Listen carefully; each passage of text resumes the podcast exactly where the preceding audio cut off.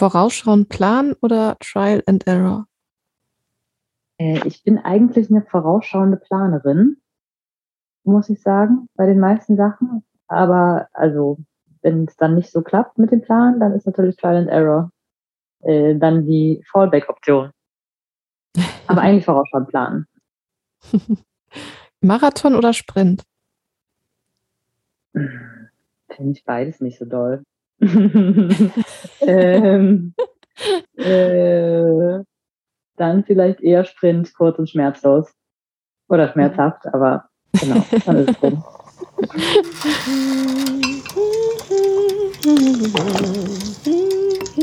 Heute haben wir das Thema Mama Burnout. Lasst euch überraschen, es wird wieder ein ganz kreativer Flow. Möchtest du ein ganzes Stück? Ja. Mmh, Mutterkuchen. Das schmeckt ja lecker, danke. Chaos, Kunst und Muttermund. Der Podcast für Kreativität und Mutterschaft. Hallo ihr Lieben, ich freue mich, dass ihr eingeschaltet habt. Für alle, die diesen Podcast noch nicht kennen, ich bin Ilute, ich bin Singer-Songwriterin und Illustratorin und ich möchte in und über dieses Format Kreativität und Mutterschaft erforschen euch inspirierende Menschen vorstellen und ganz nebenbei noch den ollen Muttermythos über Bord werfen. Heute zu Gast, ganz aus dem Süden Deutschlands, die Künstlerin Maria. Maria ist Sängerin und Komponistin, Schauspielerin, Gesangslehrerin. Sie arbeitet im Kinderbüro Stuttgart und lebt mit Baby, was bald, glaube ich, schon ein Jahr alt wird, oder? Zehn Monate ist sie heute alt. Ah, wow. Verrückt. Mhm. Jubiläum. Mhm und Partner in Stuttgart. Hallo, liebe Maria. Hallo. Schön, dass du da bist. Ich freue mich. ähm, ja, du befindest dich ja gerade in einer sehr speziellen Phase, dem Babyjahr, also dem ersten Jahr nach der Geburt deines Kindes.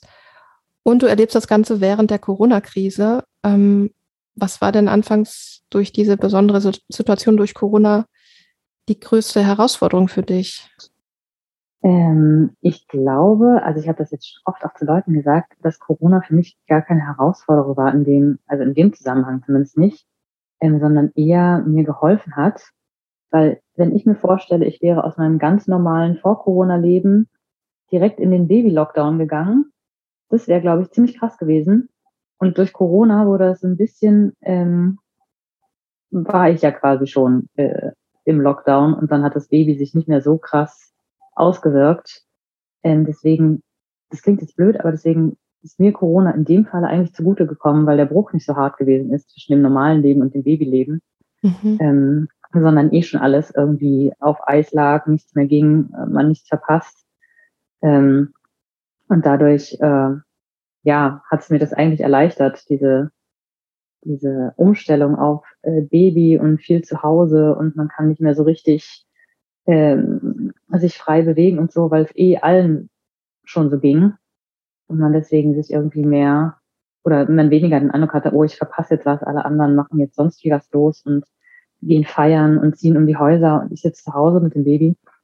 Ähm, da war es ein bisschen so, naja, nö, wenn eh schon Corona ist, dann kann man auch direkt mit dem Baby zu Hause sitzen.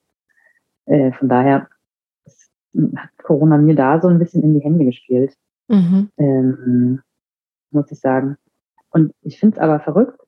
Also es ist mir in dem Moment aufgefallen, wo ich dachte, okay, alle reden darüber, wie man sich jetzt mit Corona nicht mehr alles Mögliche nicht mehr machen kann und alles nur noch digital funktioniert und so und so. Und ich denke so, aber ja, äh, Künstlerinnen, die Babys bekommen, die waren ja immer schon dann erstmal äh, ausgenockt und äh, ausgeschaltet so ein bisschen oder viele und sind dann erstmal in den Baby-Lockdown gegangen. Die kennen das Problem ja eigentlich schon.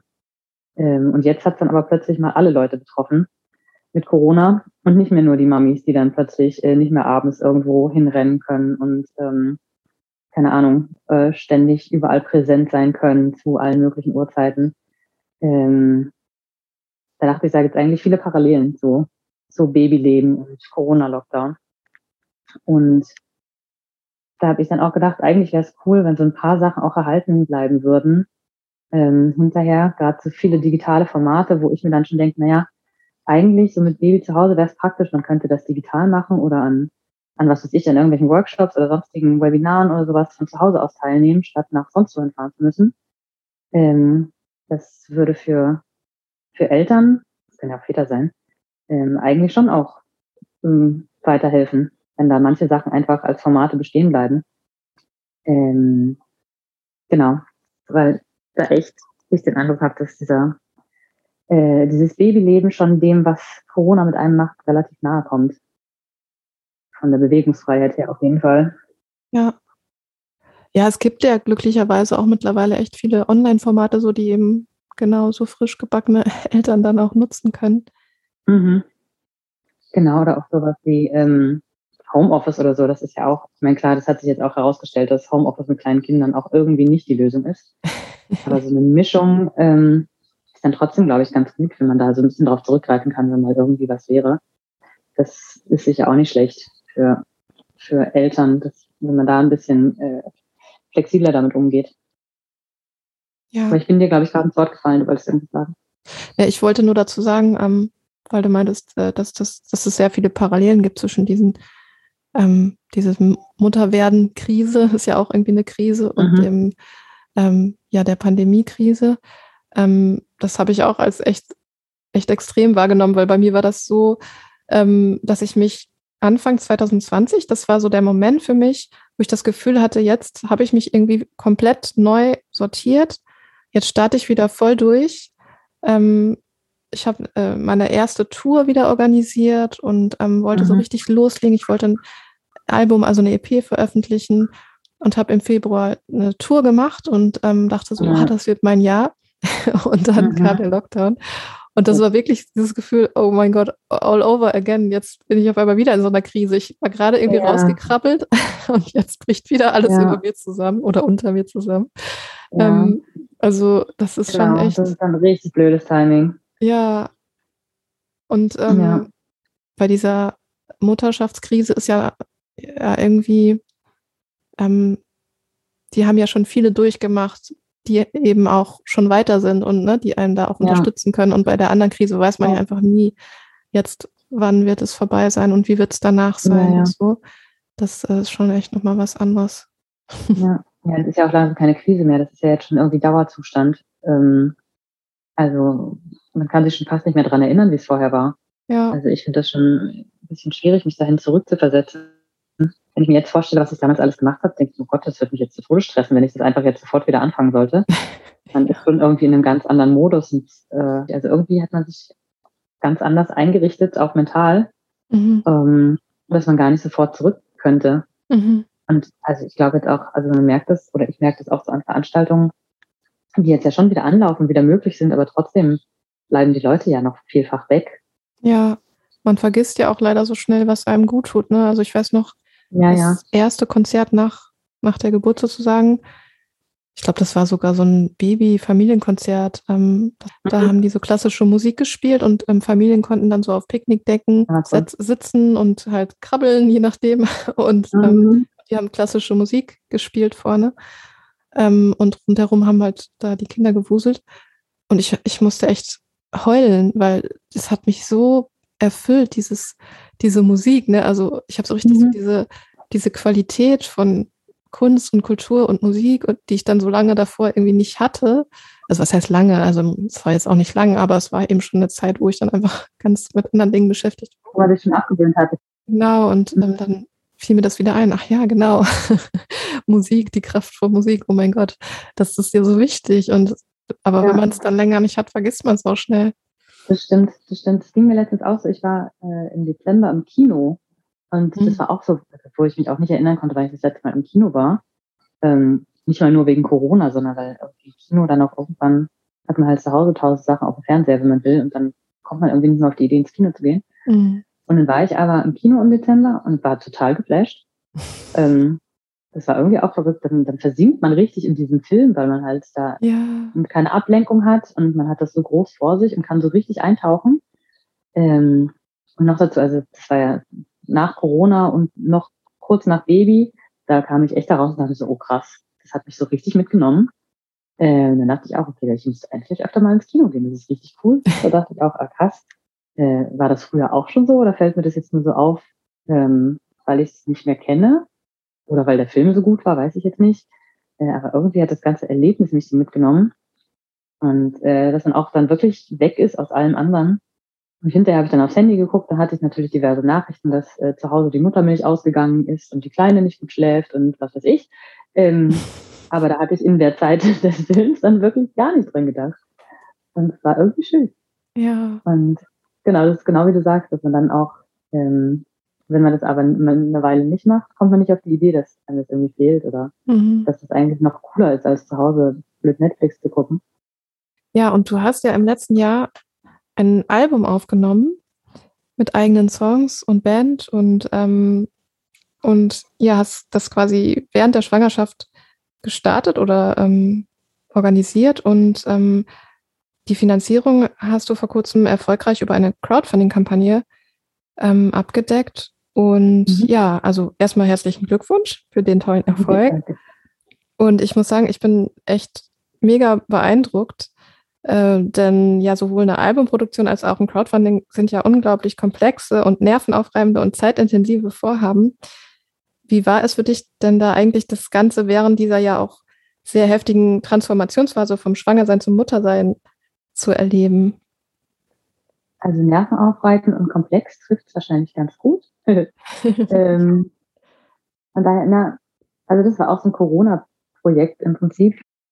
Ich habe noch angefangen, das Album zu schreiben. Da war gerade, da war ich noch nicht schwanger. Da war halt gerade Corona, äh, hat gerade Corona angefangen. Es ging, glaube ich, vielen Künstlern so, dass die dann diese Zwangspause ja auch erstmal genutzt haben für kreatives Schaffen. Mhm. Ähm, oder mir ging es zumindest so, dass man, man war ja plötzlich dann so viel zu Hause und hatte so viel Zeit. Und ich war am Anfang aber noch so, dass ich dachte, okay, das geht jetzt vielleicht zwei, drei Wochen. Und dann ist wieder alles auf normal. Deswegen war ich so in so einem richtigen Produktivitätsflash, weil ich dachte, okay, ich habe jetzt nur so wenig, also ich habe jetzt für kurze Zeit so viel ähm, Zeit zu Hause und kann mich da irgendwie austoben. Jetzt muss ich auch was machen. Und dann war das richtig cool. Also da ist es gesprudelt ohne Ende. Das war richtig inspirierend auf eine komische Art und Weise. Ähm, weil davor war ich irgendwie lange Zeit überhaupt nicht zum Schreiben gekommen oder hatte nie die Ruhe, ähm, mal irgendwie äh, was anzufassen, weil man irgendwie ja auch einen, einen, leeren Kopf jetzt nicht, aber ähm, eine gewisse Art von Langeweile und auf sich selbst Zurückgeworfenheit braucht, oder ich zumindest, damit auch so Gedanken erstmal so in Ruhe sprudeln können oder fließen können und dann auch Inspiration irgendwie passieren kann. Wenn man jetzt immer von A nach B hechelt und nächster Termin und nächste To-Do-Sache und nächster, nächste Deadline, dann funktioniert das irgendwie bei mir nicht. Und da war das dann irgendwie plötzlich zu Hause ganz viel, Lockdown, man darf nichts machen. Ähm, das war fürs kreative Schaffen richtig cool. Und gepaart halt mit diesem, okay, das ist jetzt äh, wahrscheinlich bald wieder vorbei, jetzt setze ich mich mal hin. Und dann habe ich innerhalb kürzester Zeit wirklich viel geschrieben. Ähm, irgendwann habe ich dann aufgehört, mich ans Klavier zu setzen, weil ich dachte, das wird jetzt hier zu viel, ich muss mal auch mal aufhören, ähm, sonst habe ich nachher 30 Songs, das braucht ja auch kein Mensch. Da musste ich mich schon zügeln, weil das wirklich gut funktioniert hat. Ähm, und dann dachte ich, na gut, wenn das jetzt alles da ist, dann muss ich damit auch was machen. Und ähm, habe dann eben meine Band, die ich dann hatte, oder meine, ich sag mal, meine Lieblingskonstellation an Band. Ich habe davor ähm, immer so ein bisschen, also ich hatte schon auch eine mehr, mehr oder weniger feste Band für Live-Gigs, aber immer mal mit Aus, Auswechseln hier und äh, mal den fragen, mal den fragen. Und habe dann eben meine Lieblingskonstellation gefragt und Studiotermine gemacht und so. Und ähm, das war ja alles schon Corona, das war damals, das war da schon alles ziemlich kompliziert, auch Probetermine zu finden. Und ähm, man durfte ja offiziell auch dann mal nicht sich treffen und doch sich treffen und hier und da war das alles nicht leicht. Wobei eigentlich, äh, ich dachte, es ist jetzt ja eigentlich leichter, weil zumindest gibt es keine Gigs, da kriege ich äh, Musiker für Termine eigentlich leichter. Ähm, aber dann war es natürlich immer so ein bisschen, oh Gott, hoffentlich wird dann keiner krank oder muss niemand in Quarantäne und ähm, naja, also so ganz leicht war es nicht. Und dann kam diese Nachricht mit der Schwangerschaft so mitten rein. Ähm, da hatte ich eigentlich, ich hatte mir die Probetermine schon gemacht und die, der Studiotermin war schon fix. Und dann kam diese Schwangerschaftsnachricht dazu, was jetzt nicht so 100 Prozent mein Plan war. ähm, und mich dann erstmal auch ein bisschen aus dem Konzept gebracht hat, wo ich dachte, oh Mann, äh, dann rattert es einem natürlich gleich im Kopf, so was bedeutet das für meine, für meine Zeitleiste? Äh, wie kann das jetzt trotzdem funktionieren? Was fällt dann wohin und äh, wie geht das? Und dann dachte ich aber, na gut, äh, man hat ja dann nochmal neun Monate, das ist ja dann auch nicht ganz schlecht. Ähm, und dachte mir, ja gut, das schaffe ich bis dahin. Und äh, habe dann gedacht, alles, wofür ich wirklich irgendwie präsent sein muss im Studio oder sonst wie wo, kriege ich vor der Geburt gemacht. Ähm, das ist dann so fast aufgegangen, sage ich mal, äh, aber halt leider nicht ganz, weil so ein Studio, so eine, so eine Albumproduktion, wie du sagst, ist natürlich schon etwas komplex und auch ein kleineres Mammutprojekt. Und dann war es doch äh, nicht ganz so einfach, das termingerecht alles hinzubekommen. Zumal dann Corona natürlich auch äh, uns bei manchen Sachen Strich durch die Rechnung gemacht hat. Wir hatten zum Beispiel Bläser äh, mit eingeplant und dann war das aber doch blöd, äh, die Bläser mit ins Studio zu nehmen, weil wir dann zu der Zeit, äh, wo wir im Studio waren, war dann auch komplett Lockdown eigentlich und dann waren, haben ja auch verschiedene Leute ähm, verschiedene Befindlichkeiten und wir wollten dann schon so machen, dass jeder sich wohlfühlt. Und äh, deswegen haben wir dann die Bläser nicht im Studio gehabt wegen Aerosolen und was dann damals alles im Gespräch war. Und haben die dann extra aufgenommen und ähm, Genau, auch der Gesang war dann erstmal schwierig, weil wir haben dann erst eine Weile Tests gemacht. Alle haben mit Maske im Studio aufgenommen, was auch eigentlich wirklich anstrengend ist und äh, auch nicht das tollste Erlebnis. Und, aber ich konnte natürlich nicht in Maske singen, deswegen haben wir das dann nach hinten geschoben, nach diversen äh, Tests, dass ich dann die Maske abnehmen konnte und so. Und dann hat sich alles ein bisschen verzögert. Und genau, dann war ich zur Geburt dann doch noch nicht ganz fertig mit allem. Äh, das hat mir auch ziemlich Bauchschmerzen bereitet, weil ich ähm, so diese Geburt war für mich so, ein, so ein, eine super harte Deadline, wo ich dachte, okay, danach habe ich keine Ahnung, was ich noch machen kann, was noch wie funktioniert. Das möchte ich lieber überhaupt nicht verplanen oder die ersten Monate zumindest nicht, weil ich überhaupt keine Vorstellung davon habe, was ich dann noch machen kann. Und als ich dann aber noch die To-Do-Liste noch nicht ganz abgearbeitet war bis zur Geburt, dachte ich mir, oh Schreck, ähm, jetzt weiß ich auch nicht, wie es jetzt weiter funktioniert. Ähm, genau. Und da war es dann aber auch so, dass ich mir dachte, okay, äh, warum soll ich mir jetzt Stress machen? Man kann sowieso momentan nicht so richtig viel live spielen, deswegen habe ich jetzt keinen äh, super Druck, dass das Album jetzt sofort fertig sein muss und sofort veröffentlicht werden muss, weil ähm, es macht ja vor allem dann Sinn, wenn man auch Live-Termine machen kann. Wenn das sowieso gerade nicht so richtig funktioniert, ähm, muss ich mich da jetzt nicht unter Druck setzen. Und das hat mir dann erleichtert, dann dachte ich, ja gut, dann mache ich jetzt Schritt für Schritt und was fertig wird, wird fertig, wenn es fertig wird. Und dann ist der Zeitpunkt auch in Ordnung. Und ähm, genau, das hat mir dann auf jeden Fall erleichtert, ähm, nicht mehr immer mit Magenschmerzen einschlafen zu müssen. Ähm, und inzwischen sind wir dann auch tatsächlich fertig ähm, oder zumindest so gut wie. Und jetzt stehen dann die ganzen also Veröffentlichungsschritte und so ähm, quasi die Feinarbeit hinten raus an, äh, was über das Musikalische hinaus dann eben geht, Vertrieb und Artwork und Promo und was weiß ich.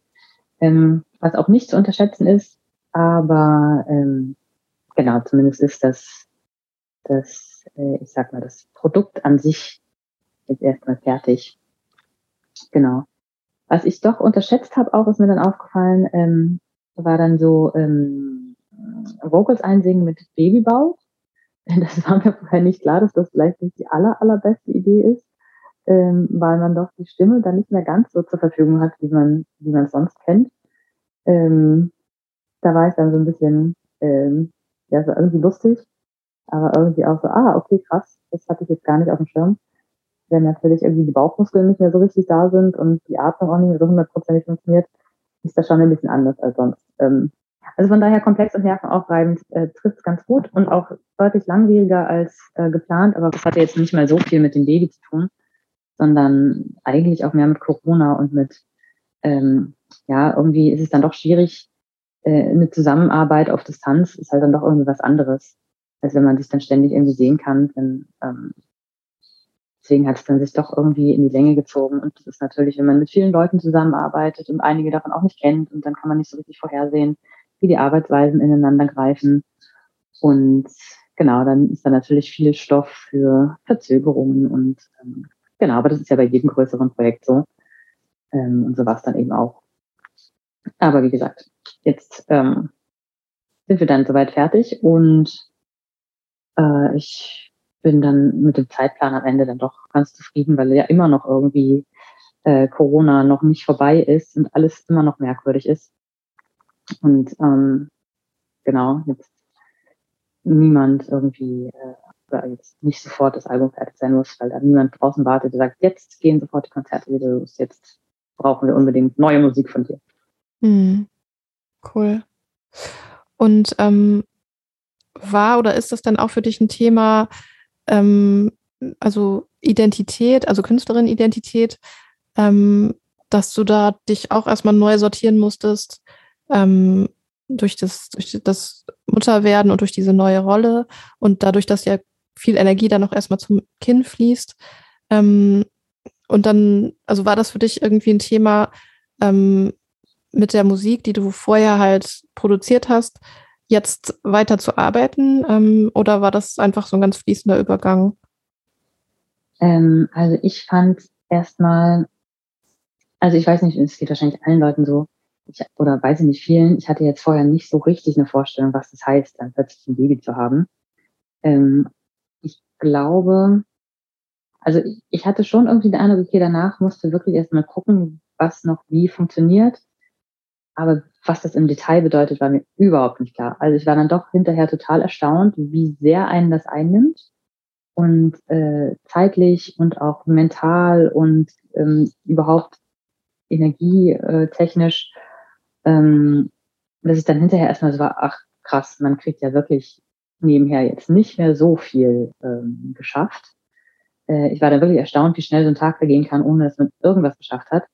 Ähm, außer sich ums Baby zu kümmern, was eigentlich auch fies ist, weil man, man macht ja eigentlich sehr viel, aber irgendwie fühlt man sich unproduktiv dabei.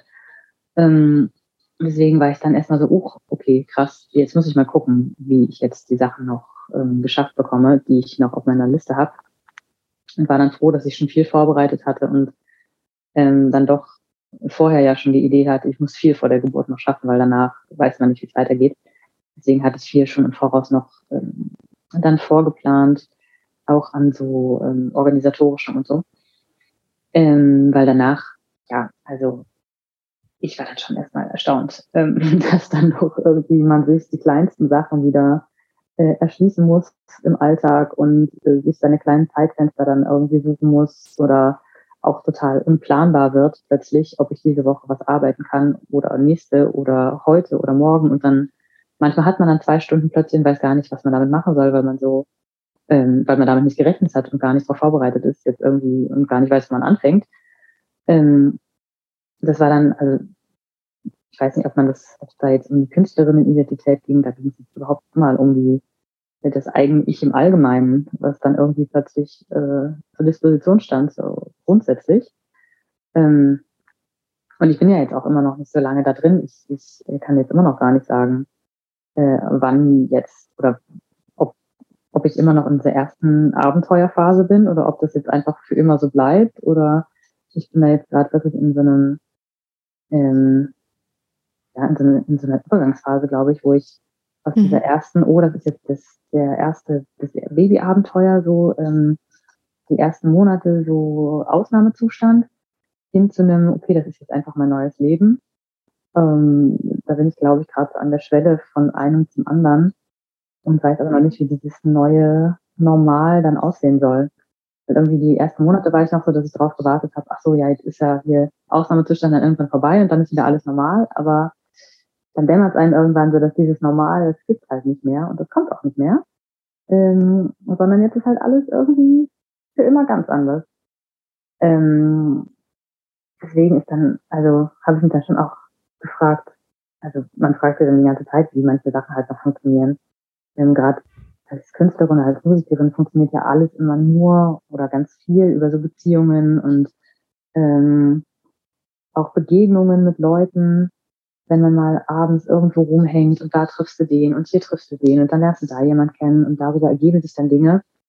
Ähm, und das funktioniert natürlich nicht mehr, wenn man nicht mehr so richtig einfach mal abends losziehen kann und rumhängen kann und dann gehe ich da auf ein Konzert und dann quatsch ich mit dem. Ähm, jetzt ist natürlich jeder Schritt viel komplizierter und total ähm, umständlich. äh, so dass man sich dann dreimal überlegt, ob man jetzt mal eben aus Jux und Dallerei äh, irgendwo hingeht, um rumzuhängen. Ähm, da fühlt man sich dann schon so ein bisschen ähm, außen vor und so ein bisschen ähm, ja ähm, kaltgestellt, sage ich mal. Mhm. Ähm, wobei ich jetzt, also momentan weiß ich noch gar nicht, ob mich das allen noch so geht wegen Corona. Ähm, deswegen ist es so gerade so ein Zwischending. Ähm, mhm. Ja, ich glaube, das ist dann wirklich als für also als Musikerin erstmal schwierig, ähm, weil man ja wirklich, oder mir geht es zumindest so, dass man erstmal nur noch die Sachen macht, die einem wirklich sehr, sehr wichtig sind. Und ähm, es ist ja aber in der Vergangenheit mir oft so gegangen, dass manche Sachen sich halt aus Zufall ergeben, bei Sachen, wo man eigentlich zufällig hingelaufen ist und nicht, weil man da mit einem Plan hingeht und sagt, ich mache jetzt das und das mit dem und dem Ziel, sondern manches ergibt sich halt so am Wegesrand, weil man gerade zufällig irgendwo rumhängt. Ähm, und das, da, da verringern sich die Chancen natürlich, wenn man jetzt nicht mehr so viel einfach wild unter Leute geht und einfach frei und ungebunden daher äh, lebt. Ähm, genau, also ich finde, also äh, ich glaube, das bleibt jetzt spannend, auch mal eben irgendeinen Gig sonst wo zu spielen, äh, mal eben so. Das wird jetzt natürlich alles ein bisschen anders, wenn man sich dann äh, äh, erstmal organisieren muss, wie dann die Kinderbetreuung funktioniert. Ähm, und man ja auch nicht mehr für jeden Quatsch einfach dann äh, sein Kind zu Hause lässt. Ähm, ja, also ich glaube, das ist dann schon, ich bin da, glaube ich, noch zu früh dran, um das jetzt sagen zu können, wie die Veränderung sich dann auf lange Sicht auswirken wird. Ich bin jetzt immer noch in dieser Umbruchphase, habe ich den Eindruck, weil ich mich jetzt noch mhm. nicht, äh, also ich merke, ich fühle mich immer noch nicht angesprochen, wenn im Fernsehen von Eltern die Rede ist oder von Müttern, wo ich mir denke, ja, okay, die armen Mütter, und ich so, hä, ach so, das bin ja ich. Ähm, also ich bin irgendwie noch nicht, äh, noch nicht ganz auf der anderen Seite angekommen. Ähm, ja. Deswegen kann ich jetzt noch nicht so richtig sagen, wie dann das Endergebnis sein wird. Oder weiß ich nicht, ob man das überhaupt jemals sagen kann. Jetzt ist es ja noch so, dass mhm. sich jeden Monat alles ändert.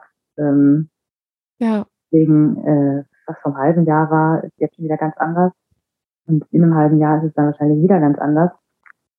Ja. Das, äh, finde ich auch so das Anspruch oder eins, eines der anspruchsvollsten Dinge, dass man im geistig ständig sich auf neue Sachen einstellen muss und überhaupt nicht im Voraus planen kann, weil man nicht weiß, wie der nächste Monat funktionieren wird, ähm, was dann das neue System ist, ähm, wie das Baby funktioniert.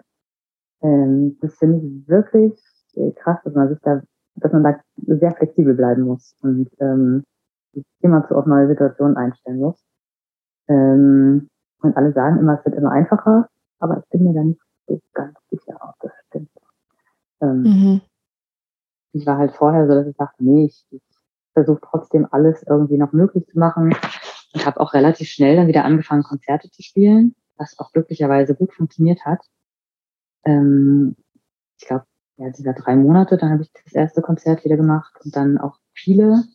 Dann habe ich im, im vierten und fünften Monate fast jedes Wochenende was gehabt. Und es war aber auch gut, weil ähm, das habe ich dann auch gebraucht, mal wieder raus und vor die Tür und mal andere Leute sehen.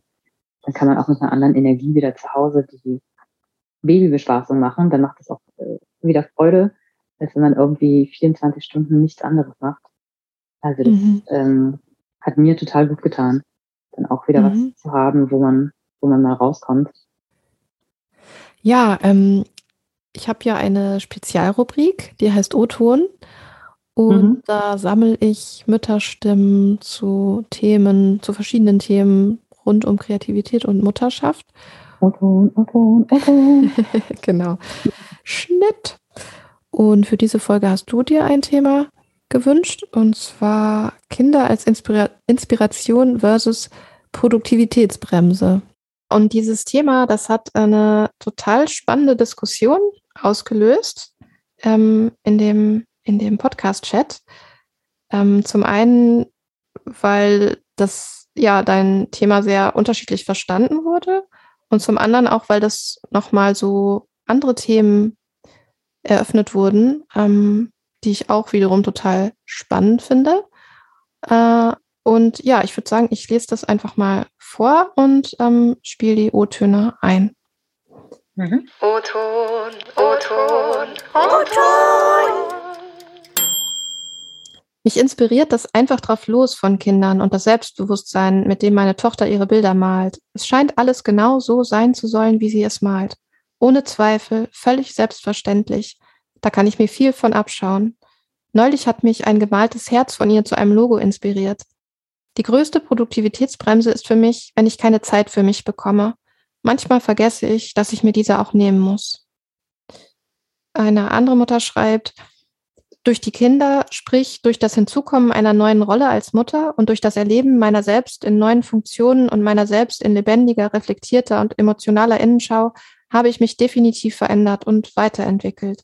Ich bin allerdings nicht generell kreativer geworden, sondern eher wertschätzender in Bezug auf diese Quelle für Freude, Kraft und nicht zuletzt Moneten. Und ich werde seitdem die Kinder in meinem Leben sind zunehmend organisierter, entschlossener und effizienter, was den Einsatz meiner Geistesblitze angeht. Mit den Kids jenseits der Kundenverwertbarkeit meiner Ideen zu zeichnen, zu dichten, Schau zu Schau zu Spielern, zu basteln, was ganz Neues auf die Beine zu stellen, das sind für mich nochmal ganz köstliche Extrabonbons. Die Mädels fordern meine Synapsen immer wieder heraus. Sie lieben es, wenn ich spontan Lieder umdichte oder die 20 ekligsten Zahnpastasorten aus dem Ärmel ziehe. Insofern sind sie manchmal sowas wie meine Personal Trainerinnen für Ideen. Was meine Kreativität dämpft, ist generell Müdigkeit. Das habe ich eher erlebt, als die Kinder noch kleiner und die Nächte unruhiger waren. Und dann, als die Pandemie so vieles durcheinander gebracht hat. An der Müdigkeit sind ja aber nicht die Kinder schuld, in Anführungsstrichen. Vielmehr gilt es da eigene, fremde, ausgesprochene oder unterstellte Erwartungen und gesellschaftliche Rahmenbedingungen zu betrachten. Sind es wirklich, in Anführungsstrichen, die Kinder, die mich müde sein lassen oder meine Gedanken darüber, wie alles sein muss? Ähm, Ah, da kriege ich schon Gänsehaut. ähm, noch eine Mutter schreibt, mein erster Gedanke, wenn man Kinder mit Frauen, Männer, Menschen, PartnerInnen und so weiter austauscht, bekommt das Ganze direkt einen anderen Drive. Stichwort Objektivierung. Hallo, ihr Lieben. Ich brauchte erst mal ein bisschen Zeit, darüber nachzudenken, weil ich habe gemerkt, dass mich die Frage sehr berührt. Und ich habe einen Wunsch erkannt in mir, nämlich, dass Kindern nicht so viel Verantwortung zugeschrieben wird, in gar keine Richtung. Und ich glaube, das ist die Antwort, die mir dann halt kam. Kinder sind weder Inspiration noch Produktionsbremse, weil Kinder haben mit mir und meinen kreativen Anteilen im Idealfall gar nichts zu tun. Ich glaube, ich als Erwachsene mit vielen Erwachsenenanteilen im Idealfall, darf mir sowohl Inspiration im Außen suchen, wie darauf achten, ähm, warum irgendwas für mich überhaupt eine Produktivitätsbremse sein kann. Und bin dann da in der Verantwortung, coole Strategien zu finden. Also, ich finde, Kinder sind weder noch und äh, Kinder sollten mit unseren kreativen Prozessen einfach mal nichts zu tun haben und keine Verantwortung darüber. Okay, also ich hadere auch sehr mit dieser Frage oder mit diesem, dieser Anregung. Und die allererste Frage, die ich mir gestellt habe, ist, geht es hier um eigene Kinder? Geht es hier um Patchwork-Familienkinder? Geht es hier um Kinder, die ich als Erzieherin betreue, als Pädagogin, wie auch immer? Ähm, vielleicht, ja, also da, da habe ich schon mal drüber nachgedacht, ähm, ne? weil es ja dann immer eine, eine andere Form von Beziehung ist, die man zu den Kindern hat. Und da sind wir, glaube ich, schon mitten im Thema drin. Ähm, ich finde diese Frage für mich persönlich echt ein Stück weit verstörend, weil das erste, was mich irgendwie, das zweite, was mich so angesprungen hat, ist ähm, das Gefühl, dass ähm, die Kids ähm, ähm, instrumentalisiert werden ähm, als Motor für die eigene Erfahrenswelt. Ähm, und, und, und, und wie wir unsere Welt wahrnehmen, das hat ja maßgeblich was mit unseren äh, Glaubenssätzen zu tun und mit unseren Denkmustern, mit unserem Denken und damit unserer Gefühl, mit unserer Gefühlswelt. Und, ähm, und unsere Gefühlswelt hat ja dann maßgeblichen Einfluss auf unser Handeln. Und ähm, ich finde in der Frage, die, die polarisiert halt sehr. Auf der einen Seite ein Kind sehr ins Zentrum ähm, als Kreativitätsbooster. Auf der anderen Seite ähm, stellt sie sich, äh, stellt man das Kind auch irgendwie gefühlt hinten an als ähm, Spaßbremse. In jedem Falle steht das Kind halt nicht mehr neben einem, sondern wird an irgendeinen Ort gestellt, an einem Platz, ähm, wo das Kind definitiv nicht sein möchte oder was es sich nicht selber aussuchen könnte.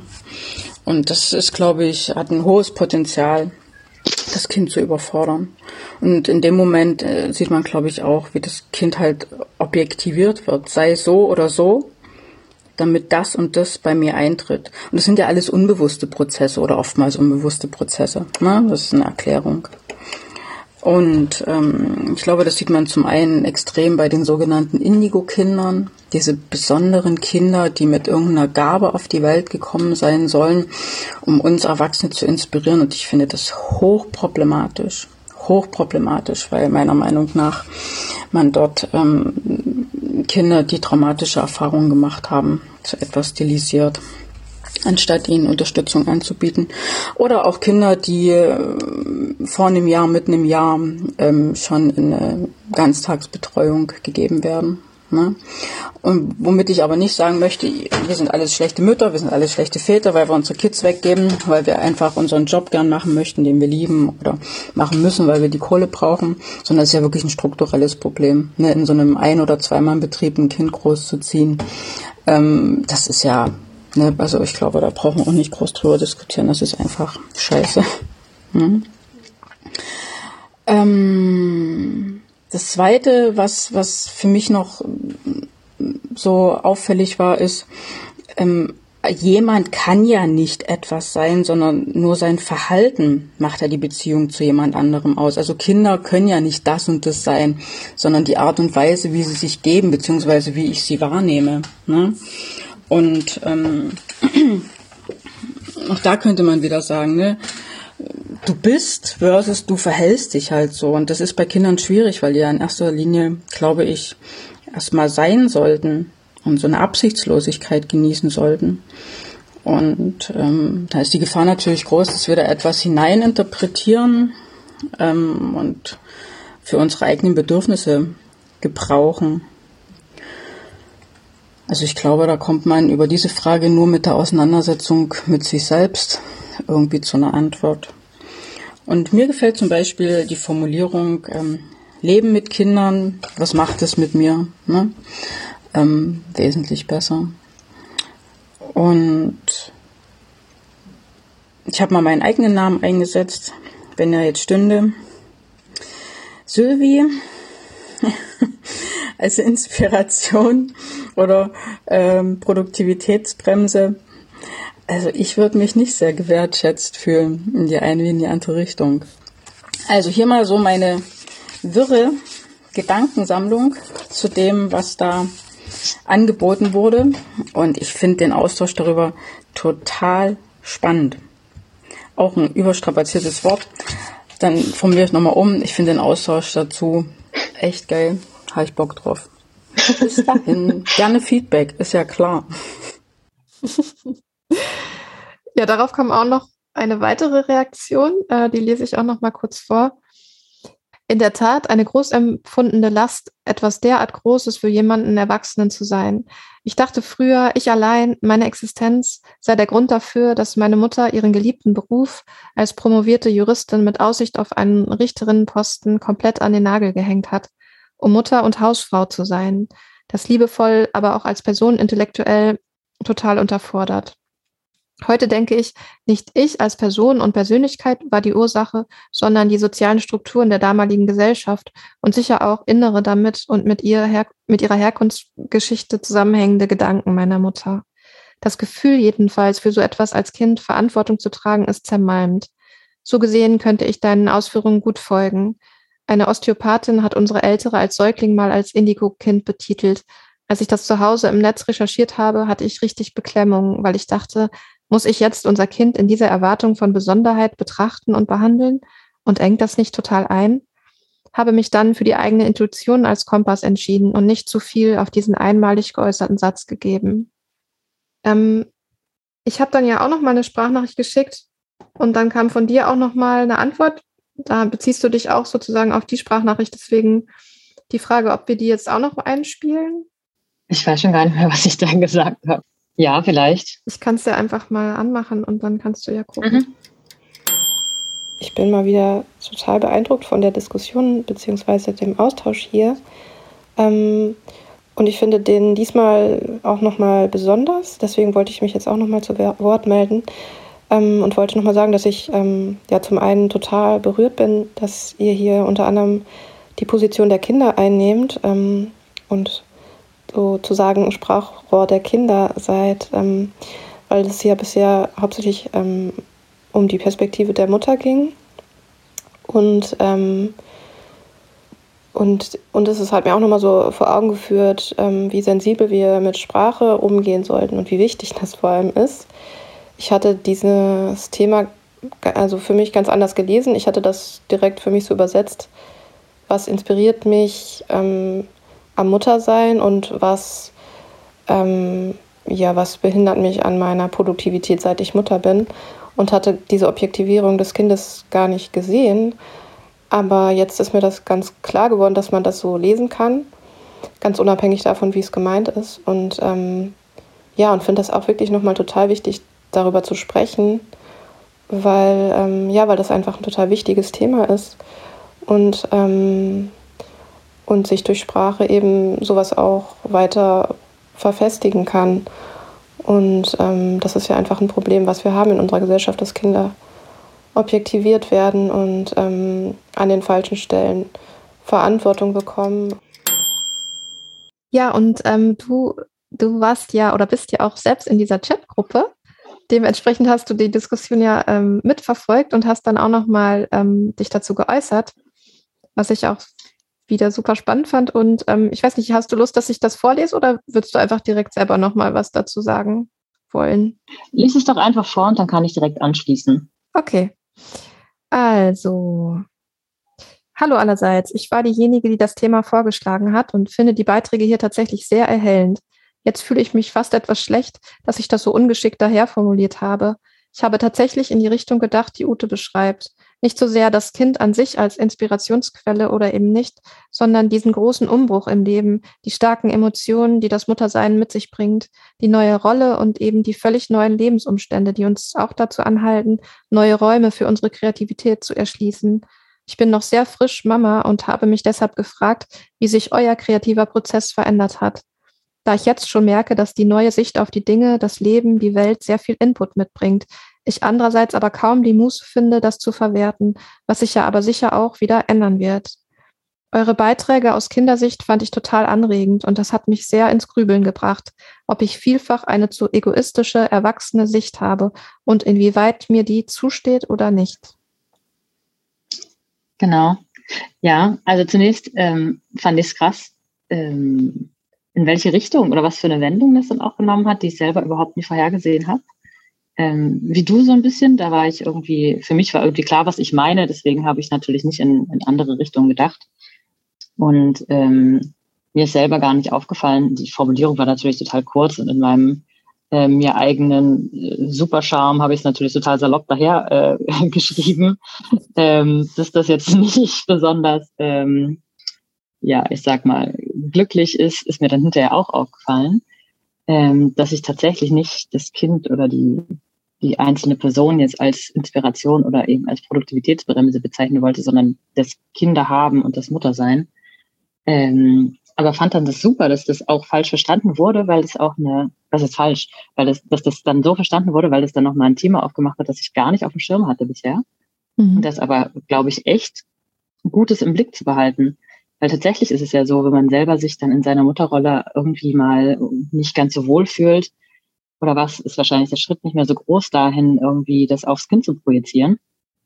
Und da muss man wahrscheinlich vorsichtig sein, ähm, dass äh, man dann nicht Verantwortung auf jemanden schiebt, der damit, der dafür A nichts kann, sich das nicht ausgesucht hat und äh, auch die Verantwortung nicht ähm, übernehmen muss dafür. Ähm, ja. Genau, was ich eigentlich also du hast es ja schon ein bisschen beschrieben, also du hast es so verstanden, wie ich es gemeint habe. Mir ging es eigentlich darum, dass ähm, ja diese ganzen, dieser ganze, das ganze jetzt fast letzte Jahr hat natürlich so viele Sachen mit sich gebracht, die ich sonst noch nicht erlebt habe, die jetzt, seien es Gefühle oder auch ähm, ja, sich selbst kennenlernen in ganz anderen Umständen. Ähm, was ja eigentlich immer so der perfekte, oder was ist der perfekte, so äh, der Rahmen ist, in dem dann viele kreative Ideen sprudeln, wenn halt starke Emotionen am Werk sind oder irgendwie viele Sachen sich äh, abspielen im Kopf und im Herz und überall.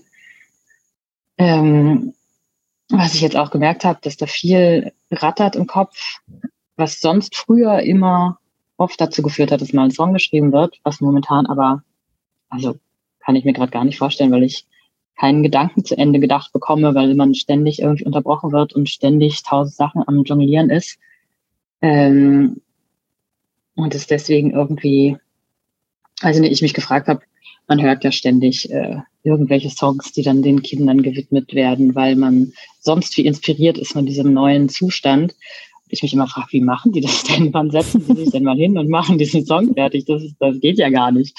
Ähm, Genau, deswegen hat mich einfach interessiert, wie es Leuten geht, die jetzt schon länger Kinder haben, ob sie, ähm, ob sich ihr kreativer Prozess verändert hat, was sie ähm, selbst geändert haben, um das irgendwie, keine Ahnung, ähm, um ihre Kreativität weiter nutzen zu können oder ob es es gar nicht verändert hat. Ob, ich fand den ersten Beitrag auch ganz schön, dass die Kinder ähm, oder dass die eine Mutter auch gerade von den Kindern viel lernen kann im, im, im ja, wie, wie mit Dingen umgegangen wird. Was ich jetzt auch schon sehe, also so ein, so ein kleines Kind ist ja auch, also, also ich finde mein Baby richtig cool, das tun die meisten Leute wahrscheinlich. Ähm, aber gerade so die Herangehensweise ans Leben ist natürlich eine ganz andere als aus unserer Erwachsenensicht, wo ich manchmal denke, ja klar, warum bist du eigentlich so, so verbissen manchmal? Du kannst doch einfach irgendwie Sachen nehmen, wie sie sind. Ähm, weil die Kleine das auch so macht. Die ist halt schon cool. Die denkt da nicht tausend Jahre drüber nach, sondern die nimmt die Sachen, wie sie sind und freut sich meistens noch drüber. Ähm, das ist halt schon auch geil. Ähm, ja, deswegen fand ich aber trotzdem auf jeden Fall die ähm, Rückmeldung total spannend, ähm, in was für Richtung man noch denken kann und wo man auch noch blinde Flecken hat.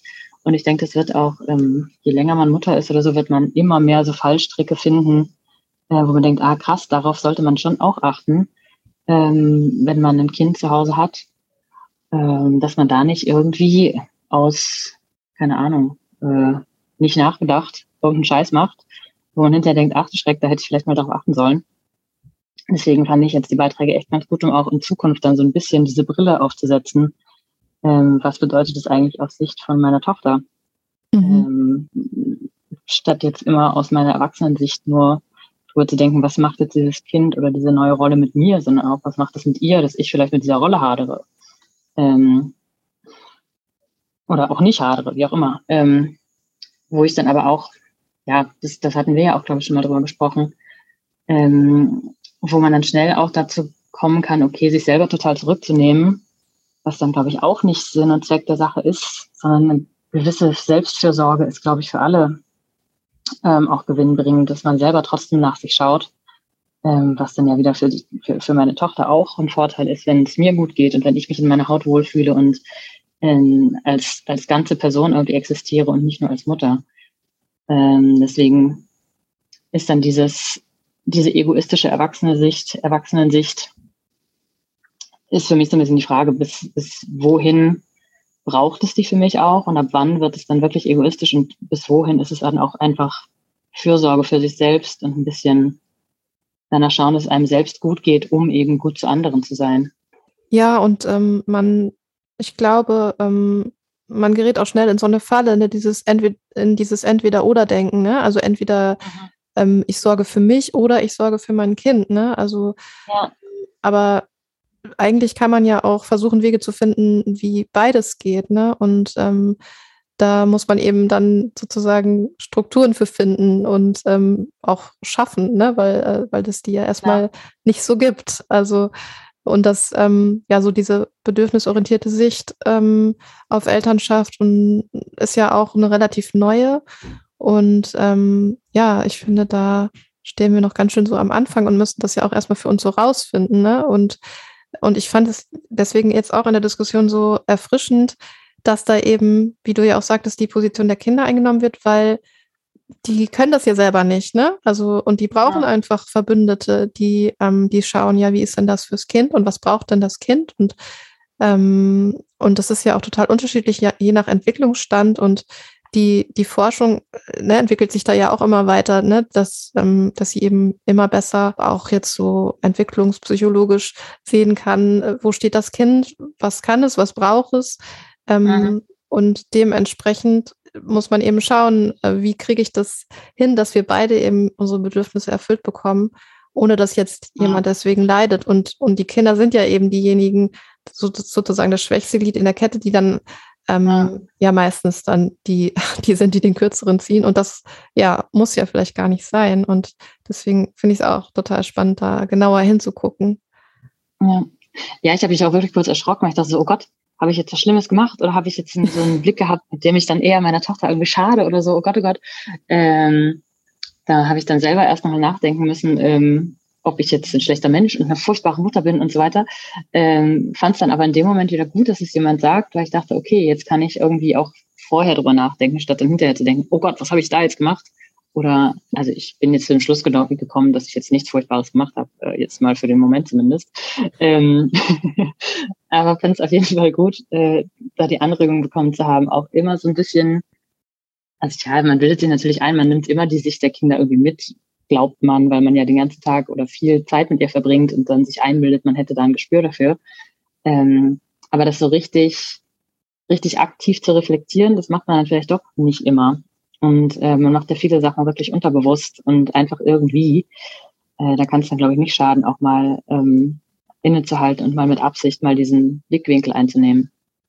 Äh, oder ja. zu versuchen. Das ist ja auch immer nur ein, also zum jetzigen Zeitpunkt immer nur ein Raten. Äh, irgendwie habe ich den Eindruck. Und ja, wie du sagst, es verändert sich auch die ganze Zeit und man muss sich da auch immer erst reinfuchsen und rein, rein äh, fummeln was ich auch so eine, eine der größten Herausforderungen finde, dass man halt die ganze Zeit in so einem fließenden Prozess sich befindet und immer irgendwie hinterher hechelt, äh, sich an die neuen Gegebenheiten anzupassen äh, und immer erst hinterher weiß, äh, was wäre jetzt das Richtige gewesen oder sich dann zumindest zusammenreimt hinterher, was vielleicht das Richtige gewesen wäre. Ja. Ähm, und ja. irgendwie so kaum Anleitung vorher gibt, an die man sich halten kann, sondern muss alles im Prozess selbst rausfinden. Mhm. Ähm, und das dann meistens unausgeschlafen und ähm, also nicht, nicht in der besten Version seiner selbst manchmal. Ähm, das ist dann schon eine Herausforderung. Ähm, genau, aber ich äh, bin guter Dinge, dass äh, meine Tochter keine Produktivitätsbremse für mich ist. Das klingt wirklich fies, wenn man das so sagt. Jetzt, also ich höre das jetzt schon auch, ähm, so war es auch nicht gemeint, aber äh, Genau, das ist, dass man einfach neue Räume sich findet oder äh, gerade am Anfang ist es natürlich auch nicht vergleichbar mit dem, wie es dann später sein wird, wenn man wirklich rund um die Uhr damit beschäftigt ist, die, die Bedürfnisse vom Kind zu befriedigen. Da ist ja noch nicht irgendwie was anderes, da gibt es ja kaum Raum für was anderes erstmal. Ähm, und es wird aber äh, ja vermutlich auch wieder anders werden und dann muss man sich halt, hat man, es ist in der eigenen Verantwortung, wie auch schon gesagt wurde, dann zu gucken, wie man mit dem eigenen kreativen Prozess umgeht oder wo mhm. man den unterbringt. Mhm. Ja. Ja, super, mega spannend. Vielen, vielen Dank für die Frage. Ja, gerne. Das war jetzt gar nicht so beabsichtigt, da so eine große Diskussion loszutreten, aber umso besser. Ja, nochmal eine kleine Kurve zurück zur Kreativität. Wie, also hast du so für dich so Rituale ähm, für deine Kreativität oder für deinen kreativen Flow? Oder ergibt sich vieles bei dir so spontan? Also wie zum Beispiel jetzt, wie du vorhin erzählt hattest, durch den Lockdown auf einmal bist du da in so einen Schreibfluss geraten, der gar nicht so geplant war. Ähm, oder wie ist das bei dir normalerweise, wenn nicht gerade irgendwelche Krisen sind? Also bei mir hat es immer schon eher phasenweise funktioniert, ähm, dass ich mal viel geschrieben habe, halt oft, wenn, also gekoppelt daran, was gerade so los war am Leben. Wenn halt mich was sehr bewegt, dann ist die Chance relativ groß, dass das irgendwie, äh, dass dann Song raus wird. Wenn ich dann die Gelegenheit habe, mich da ans Klavier zu setzen und mal was zu machen. Ähm, und dann ist lange Phasen wieder gar nichts, wenn halt viel andere Dinge los sind und man viel, ähm, keine Ahnung, viel so Alltagsgedöns, äh, sage ich mal, einen auf Trab hält. Ähm, Und dann hatte ich schon auch immer wieder Phasen, wo ich dachte, oh Mann, kannst du das überhaupt noch? Kannst du überhaupt noch kreativ sein? Ähm, weil wenn man es dann so lange oder längere Zeit nicht gemacht hat, denkt man sich, ah, ich, ich kriege ja nie wieder was äh, zustande. Und dann kommen aber immer wieder so Punkte, wo dann irgendwie sich Freiräume eröffnen, weil man, keine Ahnung, mal ähm, zufällig ein Wochenende allein zu Hause sitzt und nichts zu tun hat und da sich an Klavier setzt und wie von Zauberhand kommt dann dann was zugeflogen und dann denkt man, ah krass, das geht ja noch. Und ähm, dann so nach und nach habe ich dann erkannt, was so die Muster sind, wie ich mir ähm, die Situation schaffen kann, um kreativ zu sein, wo ich dann weiß, okay, ich brauche einfach ähm, Zeit, also Zeit mit mir alleine und jetzt nicht, okay, mal eine Stunde, wo ich weiß, okay, jetzt habe ich eine Stunde Zeit, jetzt muss ich irgendwas reißen. Das funktioniert bei mir überhaupt nicht, sondern wirklich mal wenigstens einen Tag, wo ich irgendwie nicht irgendwie äh, durchgeplant und ausgebucht bin, sondern ein bisschen vor mich hin dümpeln kann. Ähm, wenn ich mich dann hinsetze, dann klappt meistens ein bisschen was. Ähm, und es ist natürlich so, dass man nicht oft mehr, oder dass ich zumindest nicht mehr oft mal hier einen Tag Leerlauf habe und da einen Tag Leerlauf, wo das dann funktionieren kann. Ähm, aber das sind dann zumindest so die Situationen, wo ich merke, okay, wenn ich den richtigen Rahmen habe, dann funktioniert es immer noch. Ähm, und das gibt mir dann immer so ein bisschen ähm, ja die Selbstsicherheit zurück zu wissen, okay, ich bin immer noch ein kreativer Mensch, auch wenn ich vielleicht gerade nicht äh, die passende Situation habe, um das auszuleben. Und das war halt eben dann auch in dieser Corona-Zeit so ein richtiges Aha-Erlebnis, dass ich gedacht habe, ah krass, guck mal, mit den richtigen Rahmenbedingungen, also gut, das waren jetzt eigentlich keine coolen Rahmenbedingungen, aber es war für den Moment dann irgendwie das Richtige, ähm, funktioniert das alles noch. Und es hat sich dann auch wirklich gut angefühlt. Hm. Cool. Ich musste da so ein bisschen an Big Magic denken. Kennst du das?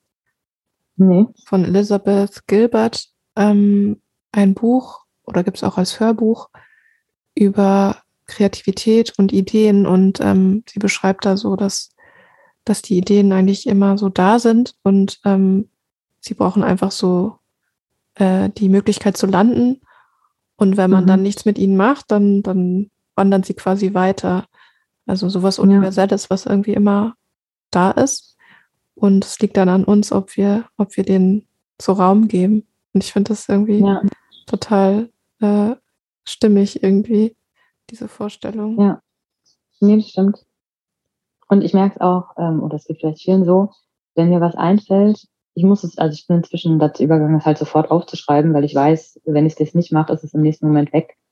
Ähm, und ähm, so habe ich dann zumindest, wenn ich dann mal Zeit habe oder mal Muße habe, ähm, so, eine, so eine Sammlung an Fragmenten, auf die ich dann zurückgreifen kann und dann ein bisschen durchgucken kann, okay, was spricht jetzt immer noch zu mir und was, was inspiriert mich und ähm, äh, wo geht irgendwie ein Gedankenkarussell los, ähm, als wenn man dann ganz vor dem blanken Papier sitzt und gar nicht weiß, wo man anfangen soll. Weil im Alltag fliegt einem ja schon trotzdem immer mal was zu, auch ähm, mhm. Wenn man jetzt nicht die Absicht hat, kreativ zu werden, dann hat man ja hier und da mal einen Geistesblitz oder irgendwie was, wo man denkt, ah, das könnte doch der Anfang von irgendwas sein. Und dann schreibe ich es auf und dann kann ich, wenn ich mal Zeit habe, mir meine äh, lose Blattsammlung, wollte ich gerade sagen, aber es sind eigentlich nur lauter so Handy-Notizen, ähm, zur, zur Hand nehmen und gucken, ob irgendwas ausbaufähig ist. Und das funktioniert dann oft ganz gut. Mhm. Und welche Bedürfnisse erfüllen sich durch dieses kreative Tun bei dir? Ach, ich glaube, das ist wirklich, ähm, hat wirklich so was Therapeutisches irgendwie, wenn man, also ähm, andere Leute schreiben irgendwie Tagebuch, um sich Sachen irgendwie von der Seele zu schreiben und ähm, ich würde dann halt einen Song eher schreiben, als das ins Tagebuch zu kritzeln. Und ähm, ja, das sind dann schon meistens auch Sachen, die, die ich jetzt vielleicht nicht ausführlich mit Leuten besprechen würde oder ähm, ähm, ja, wo ich jetzt im Alltag nicht den Eindruck habe, dass das jetzt Sachen sind, wo ich jetzt, äh, wo ich jetzt ständig drüber reden könnte. Die verpacke ich dann irgendwie in Songs und dann ist es für mich irgendwie einfach mal abgearbeitet und ähm, ja, irgendwie befreiend.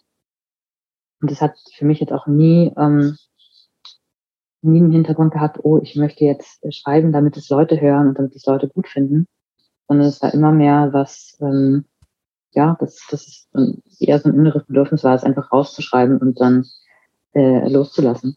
Mhm.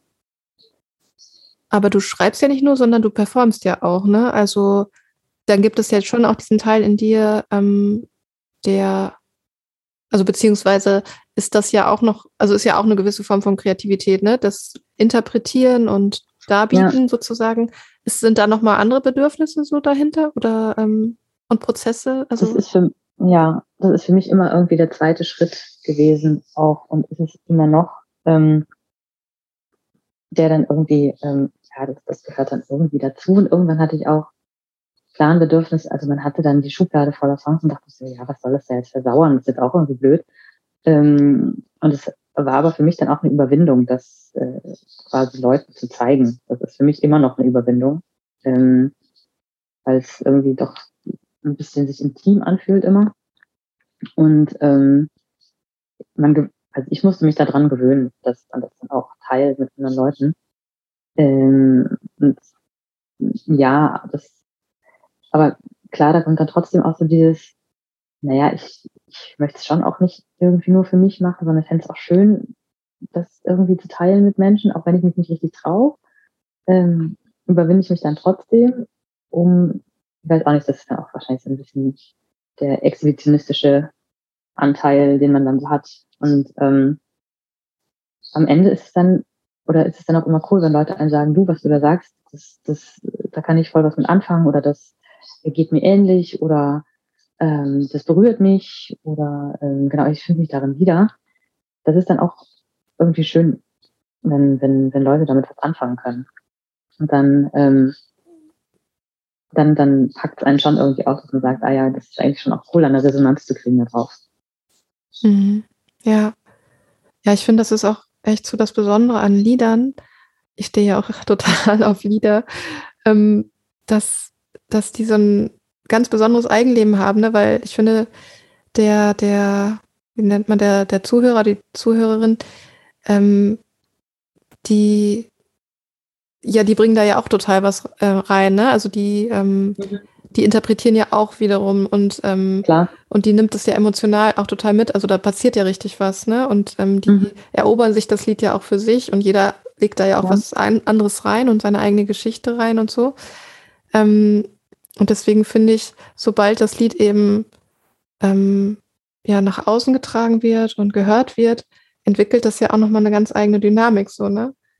Klar, das kennt man ja von sich selber, was, was, was Songs mit einem selbst machen können.